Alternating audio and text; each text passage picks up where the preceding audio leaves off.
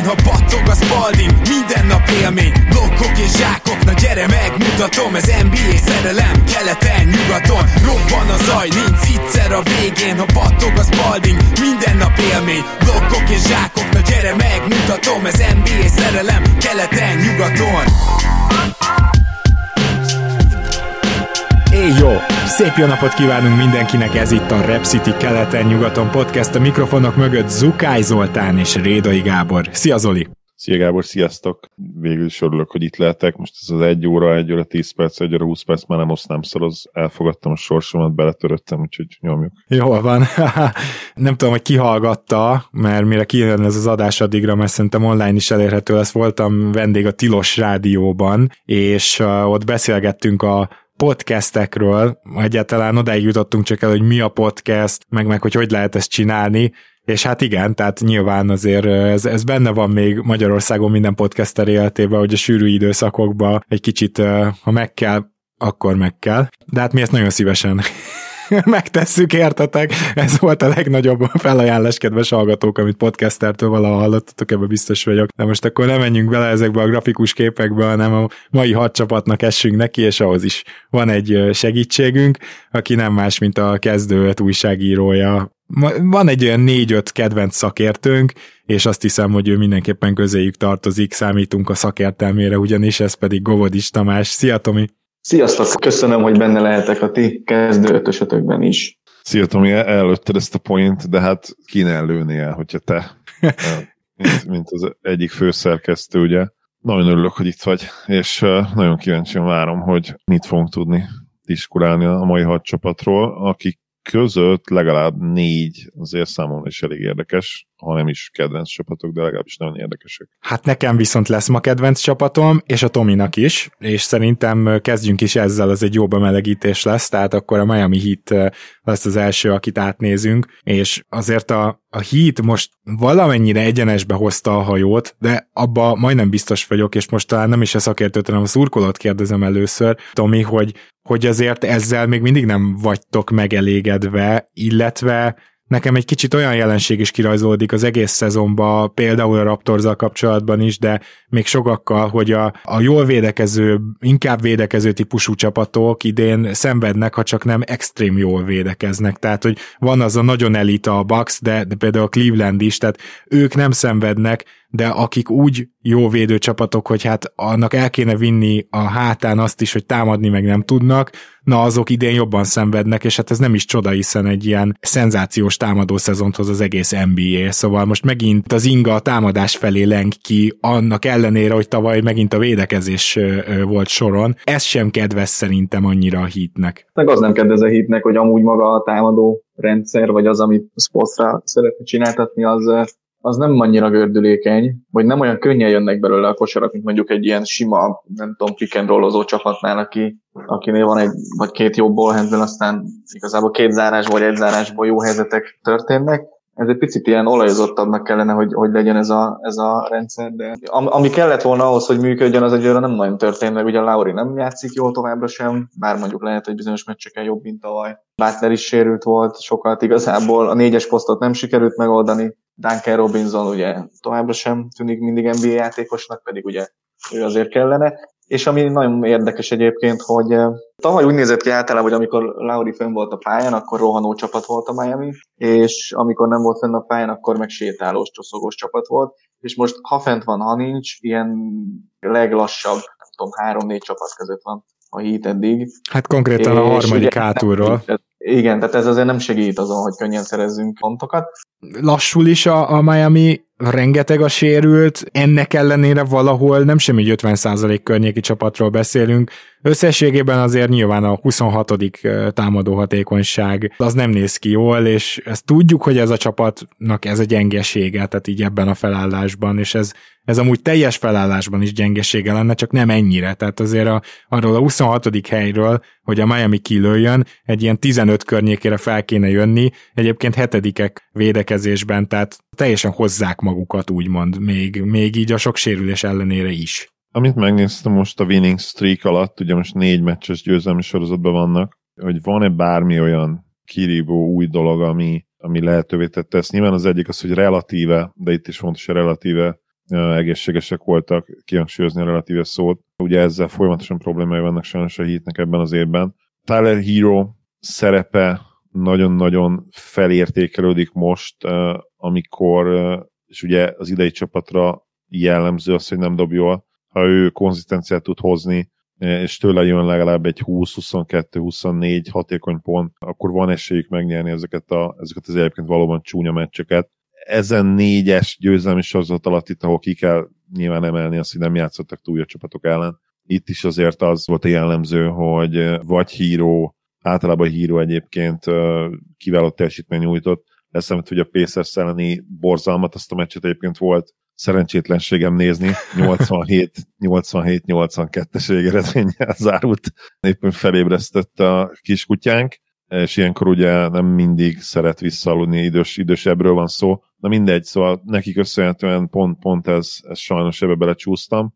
Amit mondtál Gábor, hogy, hogy 16-15-tel állnak így, hogy gyakorlatilag egy ilyen katasztrófába torkolható szezon kezdtek el, ahhoz képest szerintem tök jó.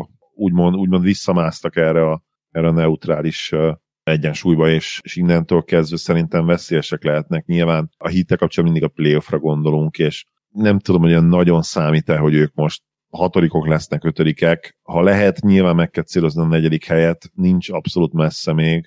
Igazából keleten ugye két csapat van, amelyikkel távolodni látszik jelen pillanatban. Ez a Bucks és a Celtics talán esetleg hozzájuk csatlakozhat még a Cavaliers, de rajtuk kívül uh, meglepne, hogyha, hogyha bárki uh, ilyen nagyon komoly futást csinálna. Ó, én egyébként azt hozzáteszem, hogy a Filiben kezdek hinni, igen. Igen, azt mondtad, igen, hogy a Fili, a Fili lehetséges, és most valóban ők is azért winning streaken vannak, elég komoly winning streaken, öt, öt meccset nyertek zsinórba. Brooklyn is egyébként egy hatos győzelmi sorozaton van, és hát a Knicks is, de mondjuk azt, azt szerintem azért helyén kezeljük.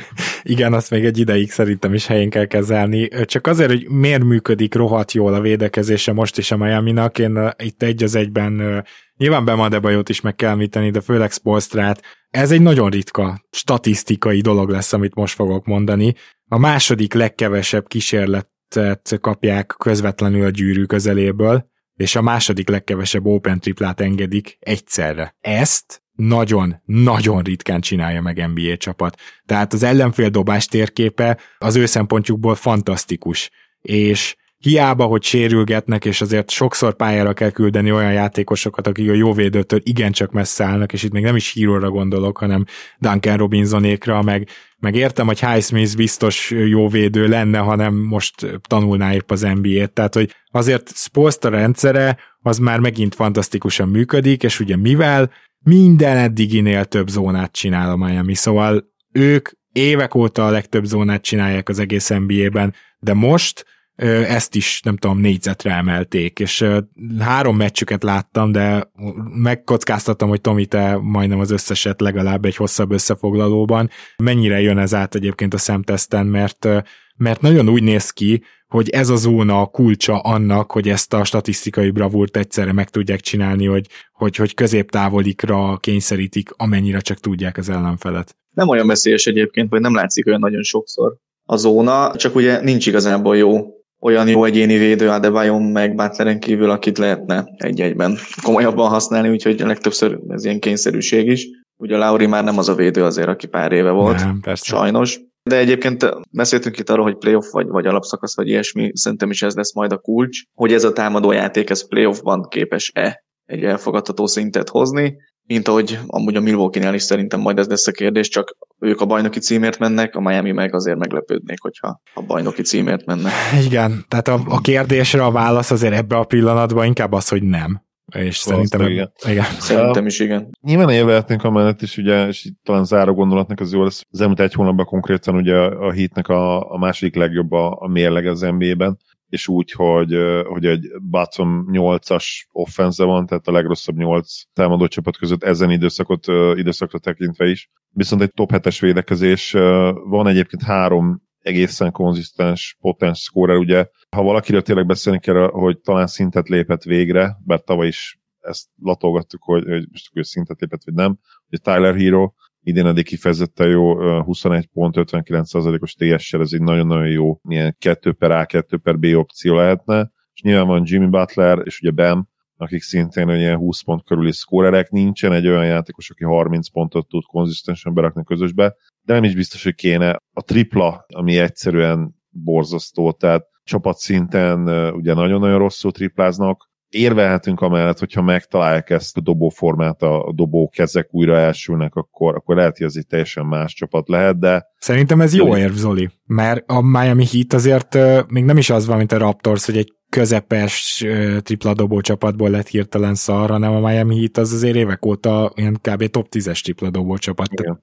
vitatkoznak annyiban, hogy nem a semmiből lett rossz tripla dobó csapat a Miami, hanem már a tavalyi rájátszást is ez kísérte végig, kb. a második mestől kezdve. Aha. És tavaly is végig azt vártuk a playoffban, hogy ma jó, de majd, be, majd jön a tripla, és majd a Boston ellen ez lesz, meg az lesz, meg majd, majd elkapjuk, és nem. És ugyanez folytatódik most is. És igazából, amiket Zoli most elmondtál az előbb, előnyek, előnyök, vagy, vagy hátrányok, vagy bármiféle jellemzés, ez egy az egyben gyakorlatilag a tavaszi playoff Miami, azzal a különbsége, hogy most Butler nem playoff Butler, mert nyilván nem kell, hogy playoff Butler legyen, de hát ő az alapszakasz Butler is képes megsérülni, úgyhogy igazából.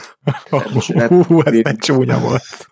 Igen, igen bocsánat, lezárásképpen hagyd dicsérjem tovább Spolstrát, tehát hogy annyira hihetetlenül jó a Miami rendszere, hogy nekem meggyőződésem, hogy ez a csapat igazából évek óta a tudása fölött teljesít, és lehet, hogy most nem annyira, de még mindig ilyen truvályokat tudok itt mondani, hogy harmadik legkevesebbet faltol a Miami, és második legtöbb turnover kényszeríti ki. Tehát a, a matek leckét a Spo hihetetlen jól oldja meg továbbra is. Kicsit hihetetlen, hogy ezzel együtt is ennyire rossz a, a támadójáték, és amit Zoli mondott a triplákról, azért szerintem fontos faktor. Majd meglátjuk, hogy, hogy a, a mi borulátó Tomingnak lesz-e igaza, hogy ez nem annyira érkezik majd meg. Hát kíváncsi vagyok. Viszont menjünk át most akkor San Antonióba. A San Antonio Spurs, hát hogy is fogalmazzak csak, a kezdés út óta, tehát ugye ők azt hiszem 5-2-vel is álltak, azóta teljesen egyértelműen, konstansan, ahogy vártuk és ahogy bearangoztuk őket a liga legrosszabb csapata, nincs kérdés, egyébként jelenleg 28-ok támadásba és 30-ak védekezésbe, utóbbi egy picit nekem csalódás, azt hittem, hogy abban legalább egy, egy nagyon picit följebb tudnak mászni, de emellé egyébként próbálnak rohanni, tehát 9. leggyorsabb csapatról beszélünk, és minden olyan hibát elkövetnek, amit egy fiatal csapat elszokott. Rohadt sok eladott labda, csak hárman adnak le, el több labdát náluk. Festék, totál átjáró ház. Itt azért majd meg kell említenünk, hogy Pöltülnek ez egy nagyon szar szezonja ahhoz képest, hogy ez ugye a contract year, és a gyűrűk levédése sem megy idén. Úgyhogy azért Popovics sem akkora mágus. Az egyetlen, amit ilyen tipikus Popovics dolognak fel tudok sorolni, még mindig nem faltolnak. Tehát azt bárkinek meg tudja tanítani, ne faltoljon a csapata, az ötödik legkevesebb falt, de a többit, azt a solid Spurs játékot, az, ez annyira fiatal ez a csapat, hogy, hogy még Popovics sem tudja nekik megtanítani, és szerintem ezzel el is mondtuk, hogy miért ilyen vállalhatatlanul rossz a Spurs, ami nekik teljesen megfelel. Zoli, gondolom te ebben támogatod őket. Ami a Spurs-t illeti, nyilvánvalóan számomra a legérdekesebb dolog az, hogy hogyan megy a tank, a jó kezdés, ami ugye rossz kezdés volt, a rossz kezdés után voltak elég jó sorozataik, utána volt egy 1, 2, 3, 4, egy 5-ös vereség sorozat, aztán egy 11-es vereség sorozat, ahol hát többek között belefért egy ilyen 30 pont körüli vereség is, ami azért nem rossz. Hogyha tankolsz, megmutatja, Szer- hogy... Szerintem vagy, szerintem vagy 4-30 pontos vereség. 4 is, igen. Azért most jött egy olyan számomra is idegesítő, nyilván nem vagyok Spurs Drucker, de, de számomra is idegesítő győzelmi sorozat, ahol a, például Tommy Heatjét, és utána egyből a, a Cavaliers-t is megverték. Összesen egyébként két meccsen egy, egy kombinált hat ponttal nyerve, tehát két szoros meccset tudtak nyerni. Pont ezért egyébként, tehát vannak ilyen idegesítő győzelmeik, és ezért csak az ötödik legrosszabb mérlegen rendelkeznek jelen, jelenleg ami, ami nem ideális. Azért jó úton vannak, hogy a legrosszabb legyen ez hamarosan. Hogyha le, levonod azt az 5-2-es kezdést, akkor azért mondhatjuk, Igen, hogy... bár ugye most a, a Washington, nem tudom, hogy most csatlakozik-e végleg ezekhez a tankolókhoz, ugye meglepő lenne számunkra tőlük, de de ha tudnak találni egy jó kis sérülést, ugye Képinek és Billnek, akkor a határ esetleg elcserélni a Kuzmát. Határa csillagoség? Határa csillagosság lenne, ugye most 10, 10 vereségük van zsinórban. Minden igen, a Spurs egyébként felvonultatja minden fiatal csapat, gyakorlatilag kivétel nélkül minden fiatal csapat legérdekesebb ilyen fokmérőit nem igazán jók semmiben, elég rosszak sok mindenben. Ez azért elég kellene, hogy legyen majd a top 5 legrosszabb mérnek ez a szezon vége, talán top 3 is. Én, én drukkolok nekik. Nyilván nekik is meg kell lépniük majd azokat a döntéseket, meg kell hozniuk azokat a döntéseket a cserehatáridő környékén, amit, amit minden kimondva, vagy nem kimondva, de tankoló csapatnak meg kell hoznia, és értéket kellene csinálni még azokból a játékosokból, akiből lehet esetleg. Itt a legnagyobb kérdőjel az, az Purdle, hogy vele mit lehet csinálni. Kifejezetten jó szezont hoz idén is, igen, szóval, hogy én azért mondtam, hogy rossz szezont hoz, mert védekezésben abszolút nem önmaga, de lehet, hogy ezt te úgy látod, hogy ebben a csapatban nem is lehet. Nagyon visszaesett a rim protection százalék, a büntetőt még magánál is rosszabbul dobja, szóval, hogy így, így úgymond, úgymond a szokásos pörtült, azt szerintem abszolút nem látjuk. Hát értem, mit mondasz, igen, de, de szerintem ez, ez abszolút rendszer és egyéb probléma, tehát azért én láttam tőle idén egészen elképesztő meccseket a, a Portland elleni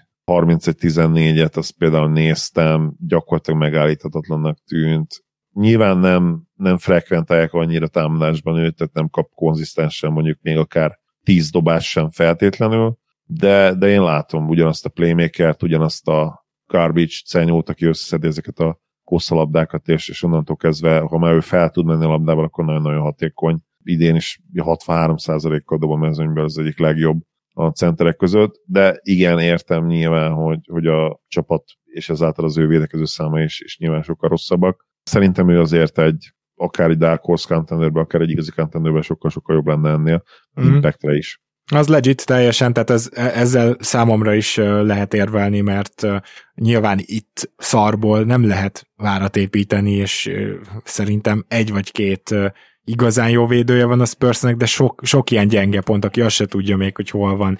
Ugye érdekes Young helyzete is például, mert Youngot mondtam, érdekes Trey Jones helyzete is, hogy nincs másik irányító, ugye ezért sajnálom az egész Primo dolgot, mert ő neki most bőven lett volna labdája, de Trey Jones meg úgy megemelhetjük a kalapunkat, olyan szolid számokat hoz, szerintem pont azt mutatja meg ebben az idényben is, hogy miért lesz ő majd csak csere irányító, és ez egyáltalán nem szidni akarom őt, vagy ilyesmi, de nagyon jól jön neki ez a szezon, ennek ellenére nem gondolom, hogy, hogy túl kéne értékelnünk például mondjuk az ő teljesítményét. Keldon Johnson is visszaesett a nagyon biztató kezdés után, szóval itt a, az nagyon érdekesek azok a szezonok, már nem a szurkolóknak, hanem inkább csak így teoretikusan, ahol, ahol még olyan tehetség is alig van a csapatban, aki később majd a, a, a tagja lesz, amikor az playoffba megy, és hát sajnos a Spursnél egy picit ez a helyzet. Pont ezért szörnyű szerintem amúgy ez a szezon nekik, mert az összes többi tank csapatnál azért valamiféle pozitívumot azért fel lehet sorolni. Van kit figyelni. Spur, igen, vagy, vagy, vagy valami, valami történik, vagy már ott van valaki, vagy, vagy valamiféle építkezés már elindult, a Spursnél csak rombolás van egyelőre. És ami rettentő idegesítő bennük, hogy visszahozzák a szezonban a Lakers, ugye azt hiszem pár nap alatt talán háromszor is ikadtak tőlük, a Lakers ott indult be, utána megverik a Miami-t, ami érthető módon engem egy kicsit felidegesített. és utána megverik a Houston-t kétszer rövid időn belül. Ti mit csináltok emberek? Most, hogyha az a két meccset sikerült volna elveszteni, meg a Miami-t is, mindegy rendes ember elvesztette volna azt a meccset is, akkor utolsók lennének, hogyha ezek nincsenek meg. Ehelyett van mögöttük három csapat, és nem igazán értem, hogy ezek ilyenkor miért történnek. És az a szörnyű amúgy, hogy most nézem közben, a Phoenix-től kikaptak 133-95-re, de arra emlékszek is, hogy úgy kaptak ki, mint hogyha ilyen, nem tudom, magyar B csoportos csapatot láttunk tehát semmi közük nem volt a kosárlabda semmelyik szegmenséhez. Még pihentek pár napot, és utána jött ez, hogy ők megverik a Houston, mert csak, megverik a Miami, mert csak, és ha már ez a kettő megvan, akkor hát verjük meg a Clevelandet is. Végül is csak liga első védekezés kell megverni, semmi probléma nincs velük tényleg. Tehát, hogy e- e- egyszerűen nem értem, hogy ilyenkor mi történik náluk. Aha. Mi kattan át náluk. Ha van erre magyarázatotok, akkor mondjátok, mert én, én értetlen vagyok. Az egyetlen magyarázatom az az, Szóval, hogy a Spurs az nem akar tankolni, nem azért ültetnek ki, hanem ők tényleg ennyire rosszak. Viszont cserébe mivel ők nyerni akarnak, és még úgyis ennyivel rosszabbak, ezért szerintem, ha van egy kis ideje popnak, felkészíti a következő ellenfélre őket, elkapnak egy-egy jó dobó formát, szóval ez nem szisztematikus tankolás, csak, csak a GM részéről, mert tényleg atomjaira bontotta ezt a csapatot, viszont abban meg lehet, hogy benne lesznek ilyen meglepő győzelmek inkább, mint mondjuk egy tavalyi Portland vagy Indiana féle kiültetés, hogy nehogy véletlenül nyerjünk így ennyi a magyarázatom. Zoli, neked bármi van, akkor mondd, de nekem ez a legjobb. Megveszem, amit így mondtál kilóra, ez nem, nem rossz szerintem. Azon gondolkodom, hogy kinek drukkolok a, a tankoló csapatok közül, de, de valószínűleg nekik, mert, mert szerintem ez egy nagyon jó franchise lenne. Vagy nekik, vagy a Pistonsnak, úgyhogy ennek a két csapatnak hm. itt látnám a legszívesebben vemet.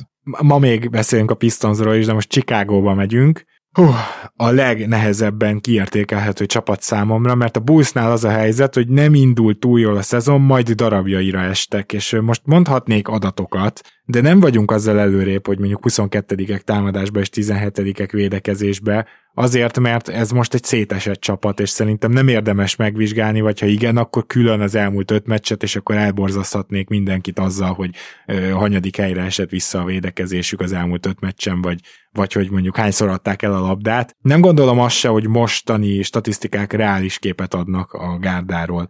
Viszont a szétesés az, hogy konkrétan miért történik, azt nagyon ritkán látjuk közben. Inkább a vége fele szoktuk látni. Én nekem csak teóriáim vannak, a legjobb teóriám pedig az, hogy ez a csapat ebben a most nagyon támadó ligában, ugye mondtam, hogy az Inga megint a, a támadás felelen ki, ebben nem tudja már felvenni a versenyt. Nyilván először is old school játékot játszanak, de láttunk olyat, hogy old school játékkal top 10-es támadás. Tehát DeRozan körül is volt már top 10-es támadás, például a Spursben is, szóval nem azt mondom, hogy ez egy aranyszabály, de ni biztosan nem segít, és hát az sem segít, hogy mellé nem tudnak elitvédekezést felrakni.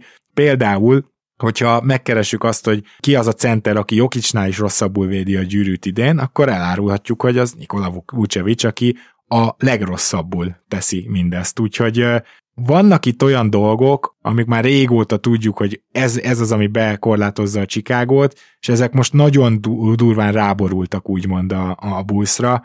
Nem biztos, hogy van ebből kiút, szóval itt azért erről is el kell majd kezdeni beszélgetni. Zoli, te mit látsz a busznál? Viszonylag röviden össze foglalni a, a helyzetüket. Ugye Eversley azt mondta, folytonosság nagyon kell. Ebből nem látunk semmit. Vagy ha azt látjuk, hogy a folytonosság az jó, normál esetben, vagy jó lehet, akkor, akkor azt kell konstatálnunk, hogy itt nem jó. A Billy Donovan hosszabbítás becsődött, Vucevic csere becsődött, az igazság, hogy, hogy lehet, hogy ezt a Carpax duót ki kéne rúgni. És ezen a ponton tank, tank, tank, tehát Levin, főleg, hossz, bocsán, Levin hosszabbítást még fel se soroltad. Levin hosszabbítás, igen, és ugye tudjuk, hogy, hogy Ball nem tudjuk, hogy pontosan mi van Bolla, de nagyon egyre ijesztőbb a dolog, és most már úgy néz ki, hogy már most kimondják, hogy ez a szezon is kuka, és valószínűleg nem is fog tudni visszatérni ebben a szezonban. Tehát itt valami olyan krónikus tér dolog lehet, ami hát megint csak ráerősít arra, hogy mikor bombázod ezt szét, hanem most. Top 4 protected az a pick. Én erre a mai draft rendszerbe, szóval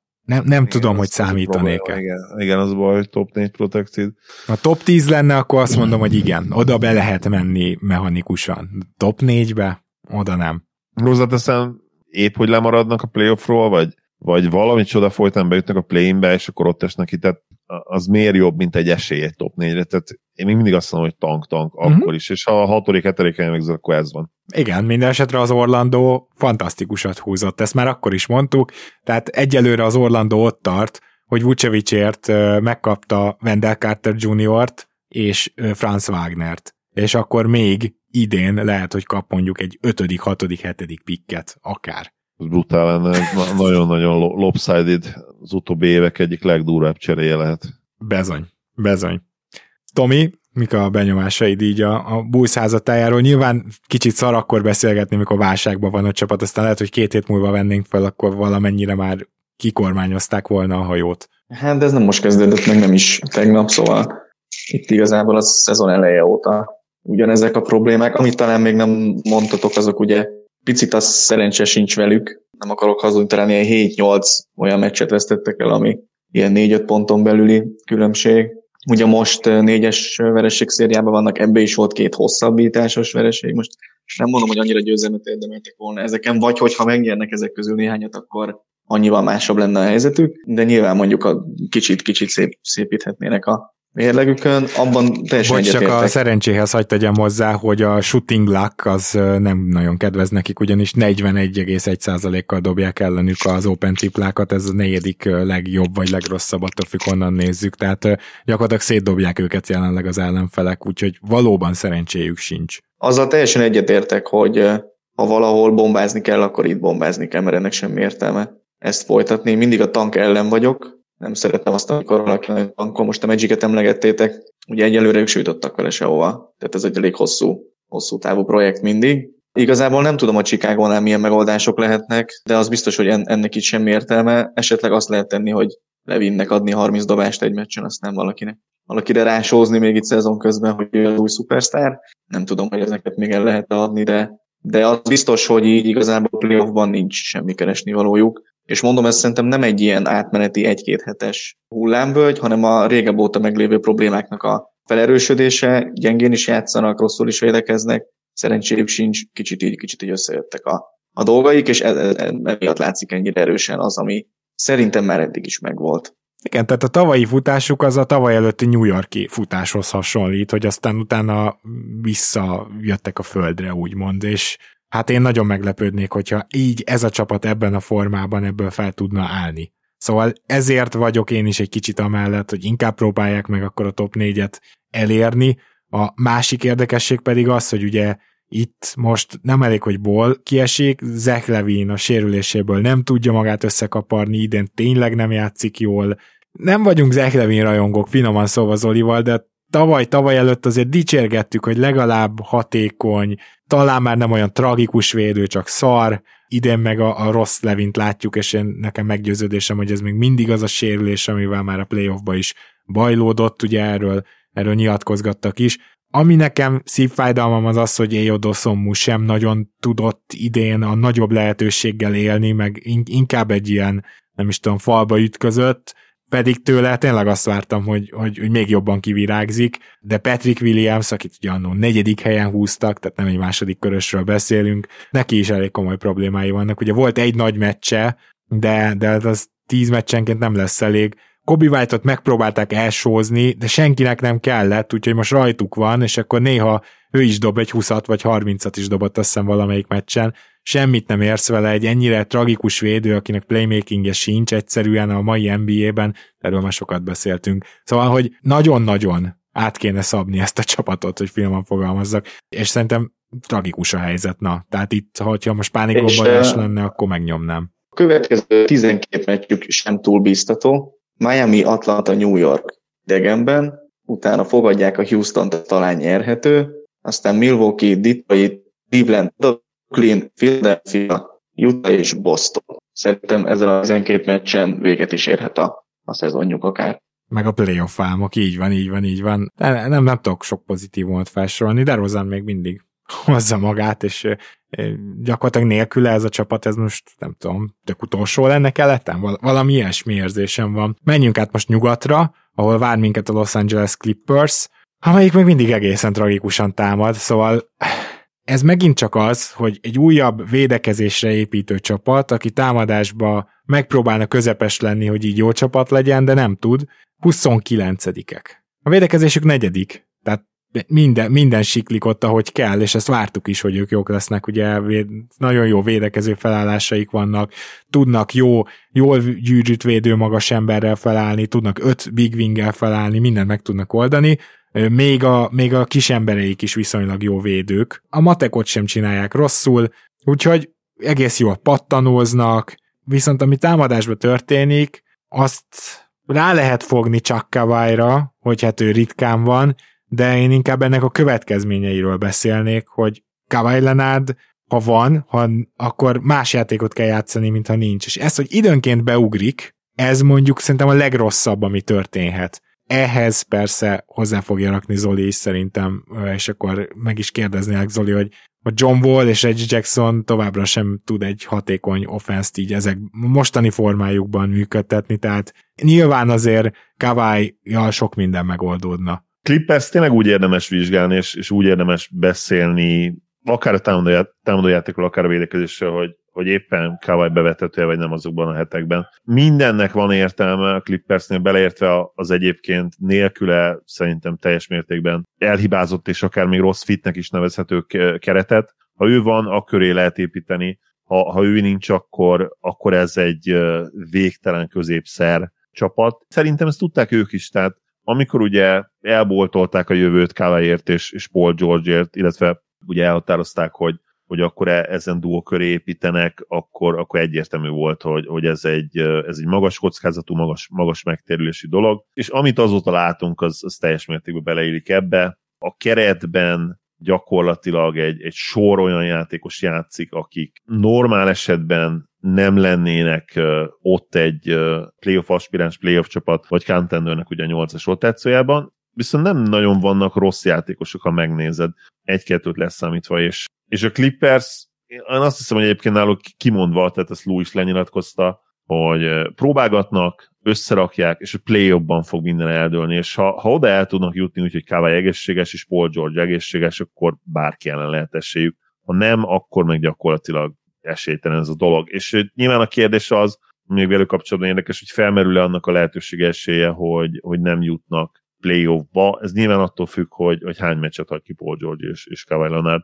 Úgyhogy uh, amíg ők azért nagyjából egészségesek, és, és tudnak játszani, mondjuk George, te, tegyük fel, hogy játszik egy 65-70 meccsen, Kawhi játszik egy 58-60 meccsen, addig azért szerintem ők, ők ott lesznek uh, legrosszabb esetben a hatodik helyen. Esetleg a hetedik helyen mondjuk, mert nyugat nagyon-nagyon erős azért, ugye most ötödikek 18-14-es mérleggel. Te inkább úgy fogalmaznék, hogy sűrű. Azért sűrű is, meg erős is, igen, de inkább idén sűrűbb, mint erős eddig, igen. Igen.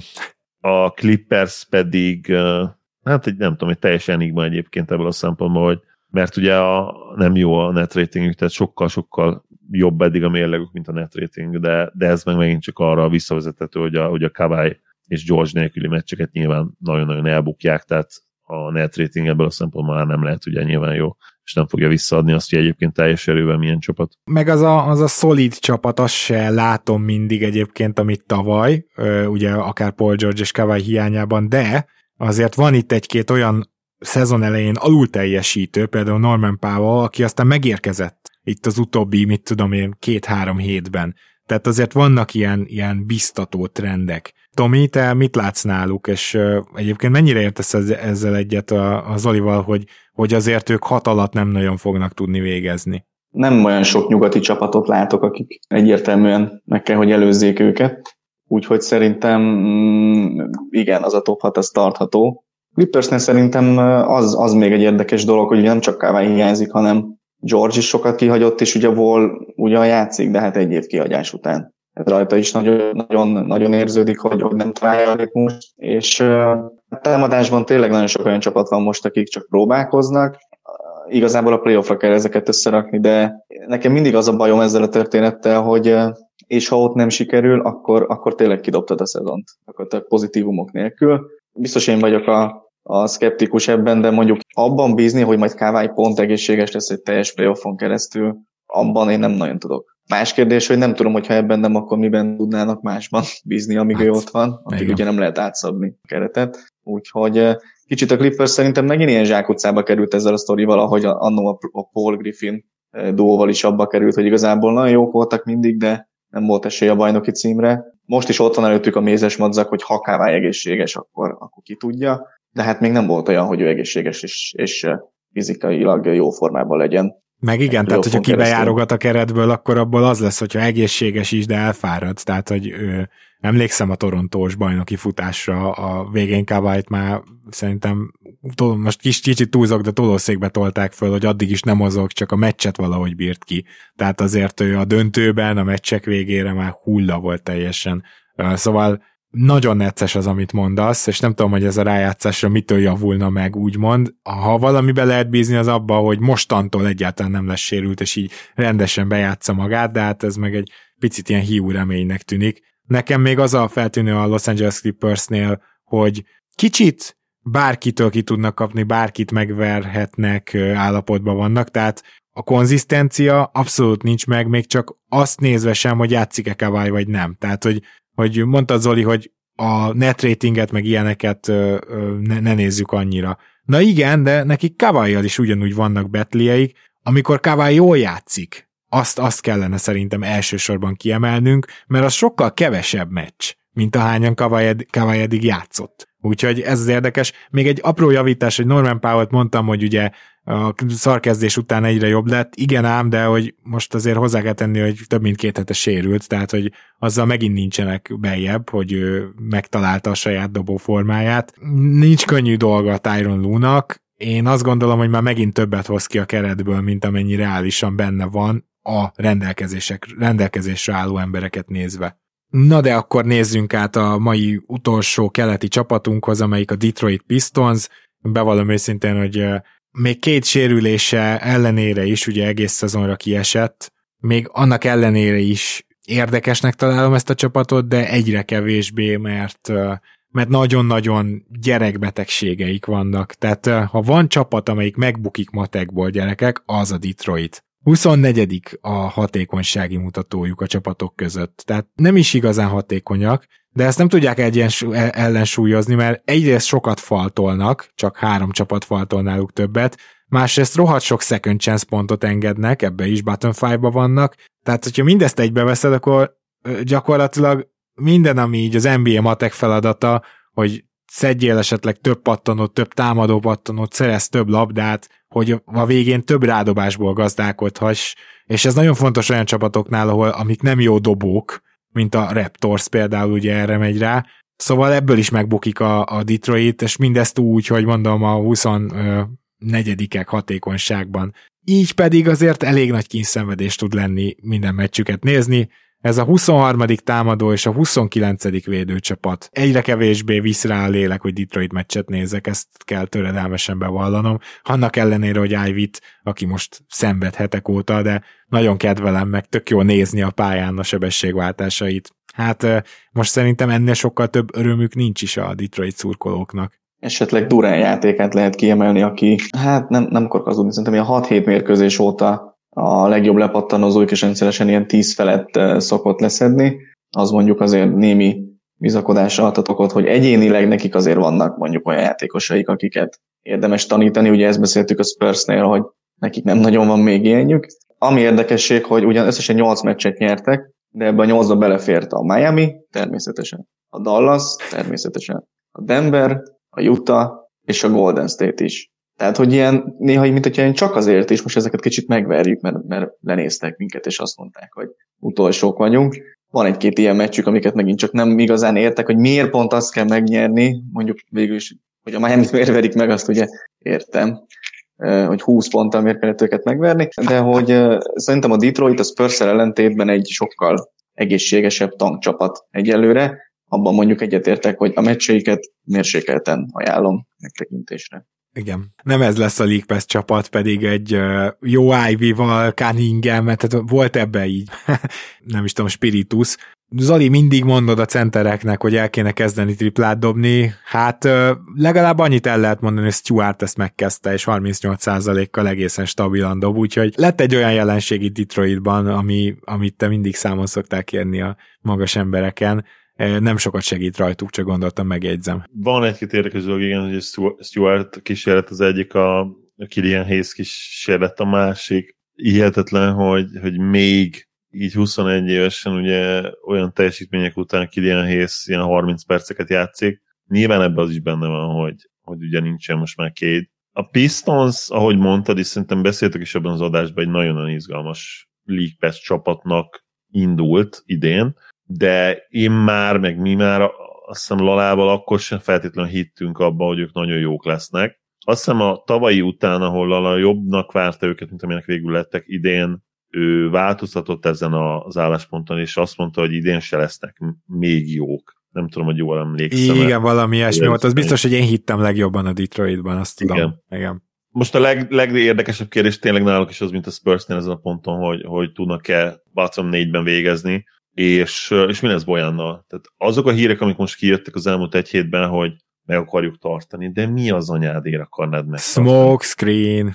Remélem én az. smoke screen, mert uh, ő, ő hihetetlenül jó, jól játszik ebben a szezonban, és nagyon-nagyon konzisztens tényleg, tehát gyakorlatilag all szinten nyomja hetek óta, és uh, nála azért uh, ez most már szezonokra levezethető, tehát nyilván ő egy, egyébként egy érdekes, mert ő olyan pont az a, az a fajta védő, hogy szokták mondani, hogy ez a, hogy akar, csak nem igazán tud, de legalább akar, és rá ez abszolút igaz szerintem a védő oldalon, ő megy és csinálja, csak ugye nem túl hatékony, de mint kiegészítő ember, harmadik, negyedik számú opciónak szerintem csodálatos lenne egy csomó csapatba, és, és az a jó egyébként még, még Bolyánban, hogy kifejezetten jó playoff performer. Tehát nem esik szét a playoffban, jól teljesít a playoffban, minimálisan visszaesik a hatékonysága, minimálisan visszaesik a triplája, de, de jól triplázik, tehát még, még a playoffban is 38%-kal dobja őket. Minimális playmaking, de összességében tényleg egy, egy konzisztens 18-19 pont nagy meccseken is, és uh, tudnék azért legalább két olyan csapatot mondani, akik playoff várományosok, és uh, nagyon nagy szükségük lenne támadó uh, konzisztenciára egy ilyen csávóra, mint amilyen Boyan. Úgyhogy nagyon remélem, hogy, hogy valaki cserél érte. Nyilván nem fogsz, nem szabad két uh, első körös beáldozni egy 33 éves Boyanért. Egyet szerintem lehet, hogy érdemes lenne némelyik csapatnak. Kíváncsi leszek. De hagyj kérdezzek valami mást, mert azt, te azt szerintem mindannyian értjük, hogy Boyan elcserélése miért lehet egy logikus lépés. De hogy ugye szóba került Szedik B, hogy uh, akkor Tomi először téged kérdeznének, te elcserélnéd Szedik B-t? Mert ez egy nagyon érdekes helyzet, hogy értem, a padra szorult. Azért ettől függetlenül még mindig egy nem rossz scorer, és ő szerintem nem tragikus védő, sose volt az, tehát elit se lesz valószínűleg de mondjuk egy ilyen típusú játékosba, hogyha még van egy ugrás, akkor azt szeretnéd megnézni, hogy az nálad történjen meg. Ha meg nem nálad történik meg, akkor egészen, tehát akkor nem kell annyira megfizetni, egész jó szerződést tudsz vele kötni, szóval nem teljesen látom, hogy mi ez a napok óta, sőt hetek óta kerengő hír, hogy, hogy szedikbe elérhető. Lehet, hogy egyszerűen csak arról van szó, hogy két first elérhető, vagy hogy tényleg meg kell fizetni, lehet, csak felmérik a piacát. Én így gondolom egyébként, hogy ez, ez egy ilyen projekt, hogyha valaki elhiszi róla, hogy, hogy nála lehet nagy játékos, akkor mehet, csak akkor annak megkérjük az árát. Egyébként szerintem itt nagyjából arról lehet szó, hogy ők nem a jövőbeli terveikben nem látják a, az ő helyét, vagy az ő erényeit nem tudják ők annyira kamatoztatni Cunningamék mellett, mint amennyire, mint amennyire esetleg jó játékos lehetne, és akkor inkább értékre kéne váltani, mert azért itt tényleg arról van szó, hogy igazából semmiben sem feltétlenül Mm, különösen jó játékos ő, nem is stabil, nem is extra dobó, nem egy jó playmaker, nem extra lepattanózó, nem, nem lehet azt mondani, hogy védő specialista lenne, egy egészen hasznos játékos tud lenni, nem biztos, hogy Detroitban szerintem. Úgyhogy ha valaki kifizeti, én passzolnám. Na Zoli, te hogy vagy így? A fiatal projekteket te szoktad legtovább védeni, azt hiszem hármunk közül. Jó kérdés. Sadik B egy olyan játékos volt már az újon szezonjában is, hogy kicsit ilyen under the radar, és ott leírtuk azért, ha jól emlékszem azzal, hogy oké, okay, átlagot 12 pontot, nem dobta rossz a triplát, de, de hol, hol csinálta azt, és, és milyen mértékben hagyták neki, ugye, hogy hibázzon a pályán. Aztán nagyon úgy nézett ki, hogy és itt a, a második szezonja is ugye felemásolt, mert a dobá, dobáshatékonyságban visszafejlődött, viszont gyakorlatilag a kezébe adták a labdát, és azt mondták, hogy figyelj, próbáld meg szervezni is egy kicsit, és ezt helyek közel egyébként uh, jól is csinálta, ugye három assziszt uh, gyakorlatilag 1,2 labdáladás mellett. Ki is tudott harcolni egyébként büntetőket, tehát az is egy pozitív eleme volt a játékának. Viszont ami vele kapcsolatban egy, uh, hát egy ilyen felismerés kell, hogy legyen, hogy, hogy a, az újonc idényében mutatott triplázása az egy az, az jó eséllyel egy, egy outlier, egy kirívó szezon lehet, és ha ez igaz, ugye tavaly már csak 34,6%-kal dobta, idén meg abszolút borzasztó 29,7%-kal.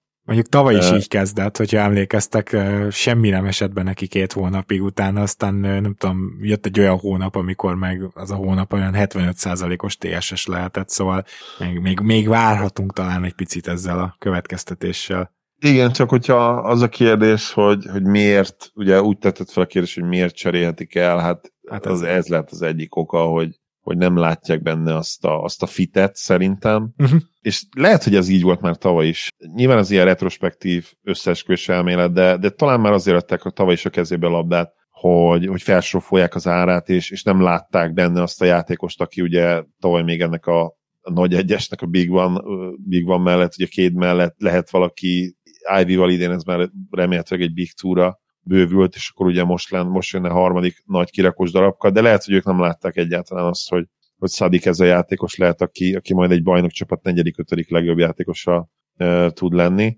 Őszintén én sem látom, tehát egy, egy olyan, olyan srác tényleg, aki egyetlen készséget leszámítva, ami a, a falt kiharcolás és értékesítésében tényleg nagyon jó. Tehát ahhoz képest, hogy ő 28 percet játszik, négy kiharcolt falt, és ugye 85%-kal bedobja őket, az, az csodálatos. Ebben ő ténylegesen jó, ez ugye 36 percre levetítve már öt feletti kiharcolt büntető, ami egy, egy, egy harmadlagos ballhandlertől szerintem tényleg kiváló, de ezt leszámítva, hogy semmiben nem jó, és, és azért egy, egy jövőbeni bajnokesésnél, ha azt mondod, hogy a negyedik, ját, negyedik ötödik legjobb játékosodnak egy készség az, ami igazán jó, és úgy minden másba közép, középszerű vagy annál is rosszabb, az, az nem feltétlenül olyan játékos, aki, akire te építetsz hosszú távon, még akkor sem, hogyha nyilvánvalóan roleplayer lesz a jövőben is. Igen, én azt hiszem, hogy ő neki el kéne kerülni egy ilyen Indiana, Toronto, Miami féle nagy nevelőműhelybe, ahol az ilyen, ilyen játékosokból még akár valami nagy is kisülhet, mert ez semmi esetre sem Detroit, szóval én azt gondolom, hogy a Detroit játékos fejlesztése az elmúlt éveket nézve nagyon durva kívánni valókat hagy maga után. És ez, ez is egy olyan következtetés, amit így lassan le lehet vonni. Viszont menjünk át Memphisbe, hogyha nem lett volna ez az óvatosságra intő teljes dupla VTF vereség az OKC ellen, akkor most én azt a kérdéssel indítanék felétek, hogy van-e esélye bárkinek innentől, hogy átvegye az első helyet a Memphis-től nyugaton. Most ezt a kérdést még nem merem feltenni, de azért azt el kell mondani, hogy én azt gondoltam, hogy a két jól védekező játékos távozásával ők visszaesnek majd, ehhez képest szinte mindenben fejlődtek, és Jaren Jackson Jr. pedig félelmetes. Tehát azért nem emlegették eddig őt az évvédője szavazásoknál, vagy amíg eddig felmerült, mert ugye hát az eddig eltelt szezon első felét nem játszotta le. De azért eljön majd az a pont, amikor már ő eleget játszik, és az, azon a ponton szerintem nagyon szépen át fogja venni ezt az első helyet. Egészen félelmetes a jelenlétet. Egyből belőtte a top 5-ben a Memphis védekezését Jaren Jackson Jr. Ő és Brooks gyakorlatilag ketten olyan védő tandemet alkotnak, amire a Memphis felépítve, hát nem azt mondom, hogy hátradőlhet, de hogy így az alapszakaszban ők, ők meg lesznek, és, és óriási esélyük van a nyugati első helyre, abba teljesen biztos vagyok. Tomi? Én azt tenném hozzá, hogy ez Desmond Bain nélkül csinálják ja. egyébként. Tehát, hogy ő azt hiszem ilyen 10-12 meccset játszott, és az alatt szerintem ő volt a legjobb játékosuk. Most ez lehet, hogy kicsit erős, Hát egy kicsit erős, igen, de minden esetre felnőtt Morent mellé azt simán mondhatjuk. De hát ez az ilyen 25, 25 pontokat dobált úgy, hogy, hogy szerintem most nincs előttem nagyságrendeket tudok csak mondani, de ilyen, ilyen 4, 4 és fél bedobott triplákat meccsenként 45% környékén, meg ez az 5, 5 lepattanó 5 gólpassz környéket, tehát volt, volt triplája, volt betörése, volt büntetője, volt gólpassza, mindent tudott csinálni, és nagyon kellene ő ebbe a csapatba. Szerintem annyira kellene ő ebbe a csapatba, mint a tavalyi playoff Milwaukee-ba Middleton kellett volna. És látok is párhuzamokat egyébként a két csapat között, amit pedig mondtál, ugye Jaren Jackson Jr.-ról ez a védekezés, hát szerintem most nagyjából ezzel, ezzel indultak el. Igen. Felé, mert nekem Morentnek a számai, meg a játék az továbbra is hú, az eretnekség lesz, de, de nekem egy kicsit ez még mindig üres. Tudnak vele meccseket nyerni, nyilvánvalóan szupersztár, nem mondom, hogy nem az, ne értsetek félre, Azért idénre De... van egy nagy fordulás, Tomi. Idén vele jobbak a igen, pályán, igen, pedig igen, jóval. igen, igen, igen, igen. Csak azt akarom mondani, hogy szerintem ő egy személyben még mindig nem tudna ebből igazán élcsapatot csinálni. Ő még nem az a kategória, lehet, hogy később az lesz. De most már egy ilyen amúgy jól működő, jól védekező, jól összerakott csapat első opciójának ő is megérkezett szerintem, és kicsit most ugye helyükre kerültek a dolgok. Csak én még arra vagyok nagyon kíváncsi, hogy amikor Bén esetleg visszatér, akkor vele hogyan fog ez működni, mert, mert nagyon-nagyon sok van ebben a Memphisben. És mondom ezt úgy, hogy én eddig azért nagyon nem hittem bennük egyébként. Én idén kezdtem el ezt, ezt ah. kicsit érteni, vagy, vagy, vagy, vagy érezni, hogy ebből mi lehet. Üdvözlünk a templomban itt a közösségünkben. Csak így mondom, hogy így a Memphis hívők nevében is. Zoli, mennyire gondolod validnak azt, hogy a Memphis előrelépett, és hogy, hogy igazából arra a mondatra is reagálhatnál, hogy elveheti tőlük bárki a nyugati első helyet reálisan? Valószínűleg nem. Tehát, hogyha ha megnézzük azt, hogy hogyan tudnak játszani, hogyan játszottak ugye JJJ nélkül, ha, ha megnézzük azt, hogy hogyan tudnának játszani, ugye nyilván a tavalyi minta az valamennyire csalóka. Nem is a minta feltétlenül, mert a minta az pont, hogy nagy minta volt, de a tavalyi mintának az eredménye ugye Morán nélkül az, az nyilván az, az egy túlzás, tehát szerintem a tavaly is nagyobb szükség volt Morantra, mint, mint amit az a statisztika ugye mutatott volna az a, nem tudom, ugye a, a record pace igen, 70, igen, 74 igen itt tudom, hogy mi volt győzelem. Igen, mert azt hiszem, mit tudom én, egy 21-8-al, vagy 21-6-tal álltak már ennélkül valami nagyon durva lett a végén. Ne, sőt, tehát az elején elején az a végén egy... volt, tehát egy ponton azt hiszem, ilyen 21-3 is volt, hogy valami ilyesmi. Tehát, hogy a, hogy a végén jöttek azok a vereségek, és uh, én azt nem érzem egyébként feltétlenül, hogy Morant mint játékos olyan nagyon sokat fejlődött, de ez úgyis a play fog kiderülni, illetve a szezon második felében talán már. Tehát eddig ugye a hatékonysága nem jó, de nyilván ez annak is köszönhető, hogy nagyon-nagyon jól kezdte a triplázást, és, és úgymond ő már elhitte, hogy ő akkor egy kiváló triplázó lesz, és ezt is hozzárakta a játékához, aztán meg utána ugye jött az, hogy hát az, az elkerülhetetlen cold streak, és az, az visszarakta kicsit a, a hatékonyságát, nem csak hogy a, a normálba, hanem még ugye annál lejjebb is. De ez egy egyértelműen nagyon jól összerakott, nagyon jó edzővel rendelkező, nagyon mély keret, fiatal keret, tehát a fizikai terhelhetőségük az magas szinten van. Én azt mindenképpen elhiszem, hogy jobb playoff csapat lesznek. Azt nem tudom, hogy jobb alapszakasz csapat lesznek-e idén, mint tavaly, de az talán lényegtelen is. Ahogy szerintem az is kb. lényegtelen, hogy első vagy második helyen végeznek. Azt azért független attól, hogy nagyon közel van ugye a Pelicans és a Suns is hozzájuk, harmadik, negyedik helyen, meg a Nuggets is. Nehéz elképzelni, hogy nem lesznek a top 2-ben, igen, mert náluk van a legnagyobb hiba határ, úgymond ezzel, amit mondtam, hogy ugye most se tudjuk, hogy JJJ nélkül se hullottak össze, amire mind a ketten valamennyire számítottunk, abszolút nem ez történt, tehát, tehát a, a, a jó coaching, a mély kispad, a, a mély keret az, az ezt is áthidalta. Most, hogy egészségesek, meg egészségesek lesznek, gyakorlatilag a határ a csillagosság tényleg, és és azt várjuk, hogy, hogy akár ilyen 58-59 győzelemmel is végezzenek. Igen, én is ezt várom. A Warriors szerintem már nem fog ebből olyan szinten visszajönni, hogy, hogy megtámadja úgymond a, az első helyet. Simán bennük van, hogy, hogy odaérnek a 34. helyre, tehát a hazai pályán még náluk is megvan, meg kb. bárkinek van még ugye erre nyugaton olyan hihetetlen módon sűrű a, a mezőn gyakorlatilag 11-től egészen 3-ig. Ja, vicces módon kivéve a Clippers, akiről ma beszéltünk, mert nem úgy tűnik, hogy innentől arra lehet számítani, hogy mindenki egészséges és beindulnak. Igen, és ugye náluk az a net rating is azért valami, valamit jelez, tehát mínuszos net ratinggel te nem fogsz azért pályért küzdeni, tehát itt valaminek változnia kell. Meglátjuk. A, a Grizzlies minden esetben egy nagyon-nagyon érdekes csapat, akinél több olyan szerintem kifejezetten meglepő dolog van, ugye Kancsár az egyik ilyen erre a szezonra, már tavaly is te ugye nagyon-nagyon kedvelted őt, de, de akkor még a nem Grizzlies fanok, hát annyit láttak, hogy hát ez a, ez a csávó, amikor épp kap véletlenül 20-25 percet, nagyon jó, de ugye egyébként van, hogy alig játszik. És akkor idén ez, ez, ez totál megváltozott, ugye most már stabilan 20 perc felett játszik, kezdő tagja volt a, a szezon eddigi kétharmadában, és egy konzisztens elit dobó gyakorlatilag, ami nyilván itt elsősorban azt jelenti, hogy azoknál a rákijátszott helyzeteknél, tehát ő nem fog pulapot nagyon vállalni, nem lesz nyilván 8-9 kísérlete, de nagyon-nagyon konzisztens, és mindent jól csinál, mert nem a leggyorsabb lábú védő, de szerintem intelligens védő, a passzsávokba tudja, hogy mikor kell beérkeznie, nem nagyon kockáztat, ami nyilván ugye tudjuk, hogy, hogy egyébként a Grizzliesnél azért a játék része, hogy beugráljanak a játékosok a passába, tőle ezt azért nem látom.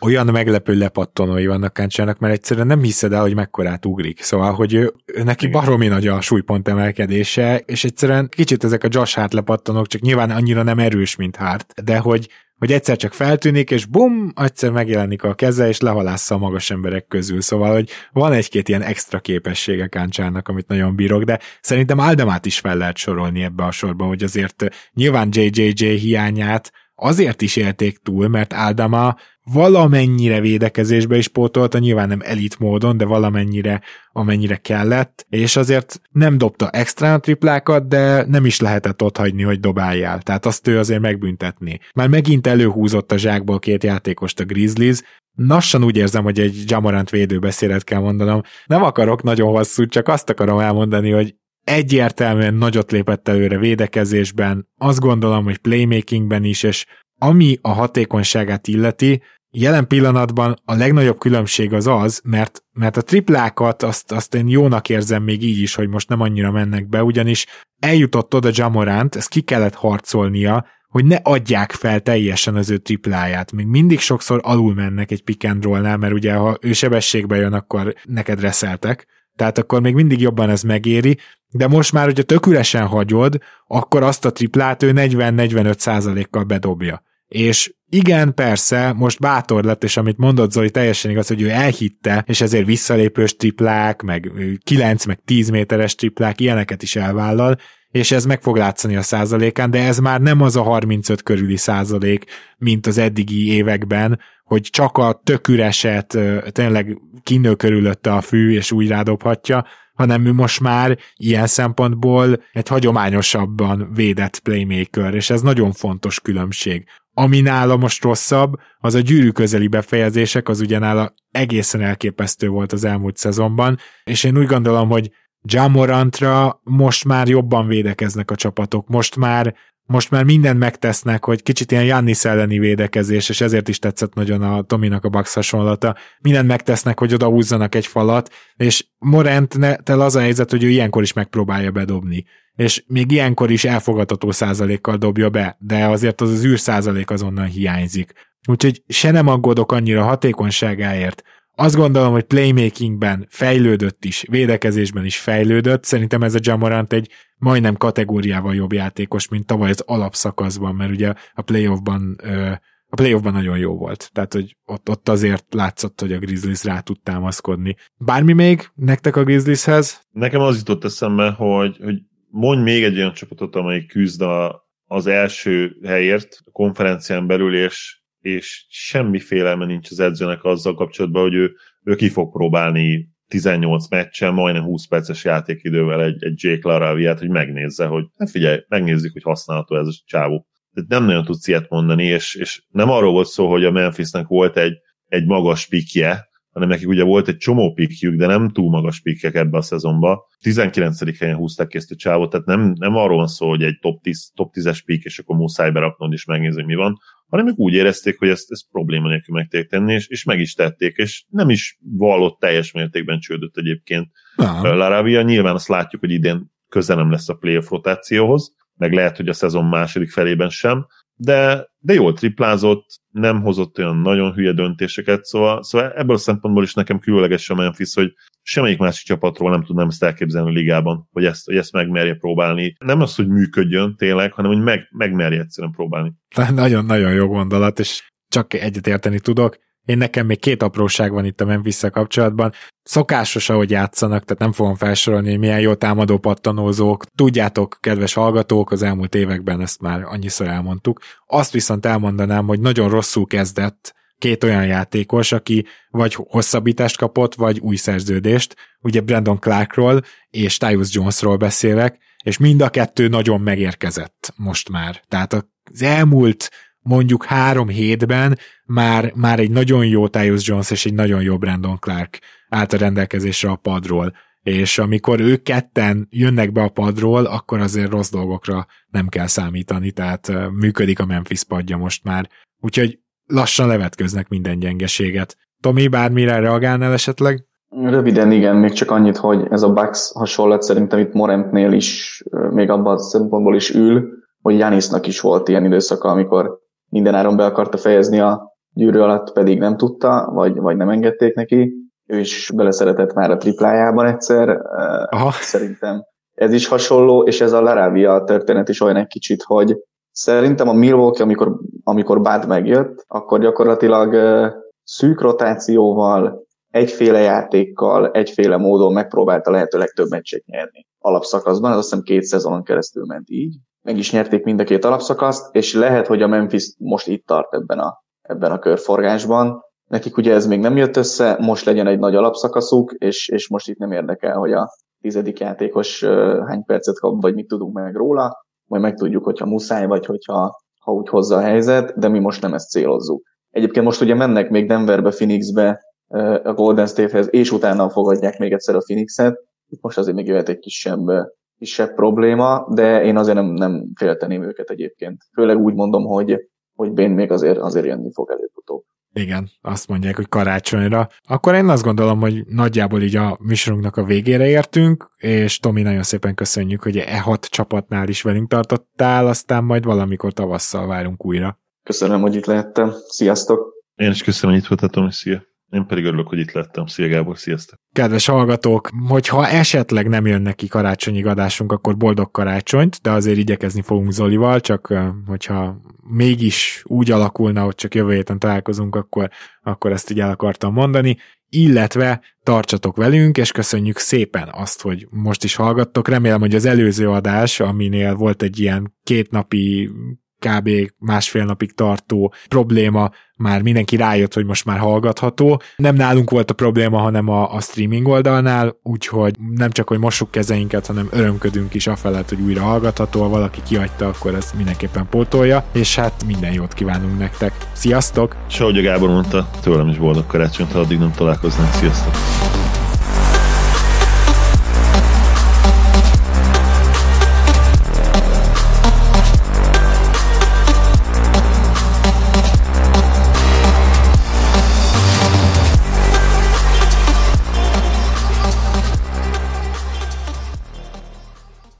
Ha más podcastekre is kíváncsi vagy, hallgassd meg a Béton műsor ajánlóját. El tudod képzelni, hogy a podcastet, amit éppen most hallgattál, fél év múlva már a mesterséges intelligencia generálja? Mi sem. De ha érdekel, eljött már a gépek lázadása. Hallgass bele az Embertelen podcastbe. Orsós Lajos vagyok, a műsor házigazdája. Egyelőre még élőben. Egyelőre. Fedezzük fel együtt, hogyan ismerkedik, randizik, mesél és vitatkozik Betty és Péter, két teljesen mesterséges intelligencia. Lajos, a podcast címét mond még egyszer, Léci. Oké. Okay. Embertelen podcast. Ez a műsor a Béton közösség tagja.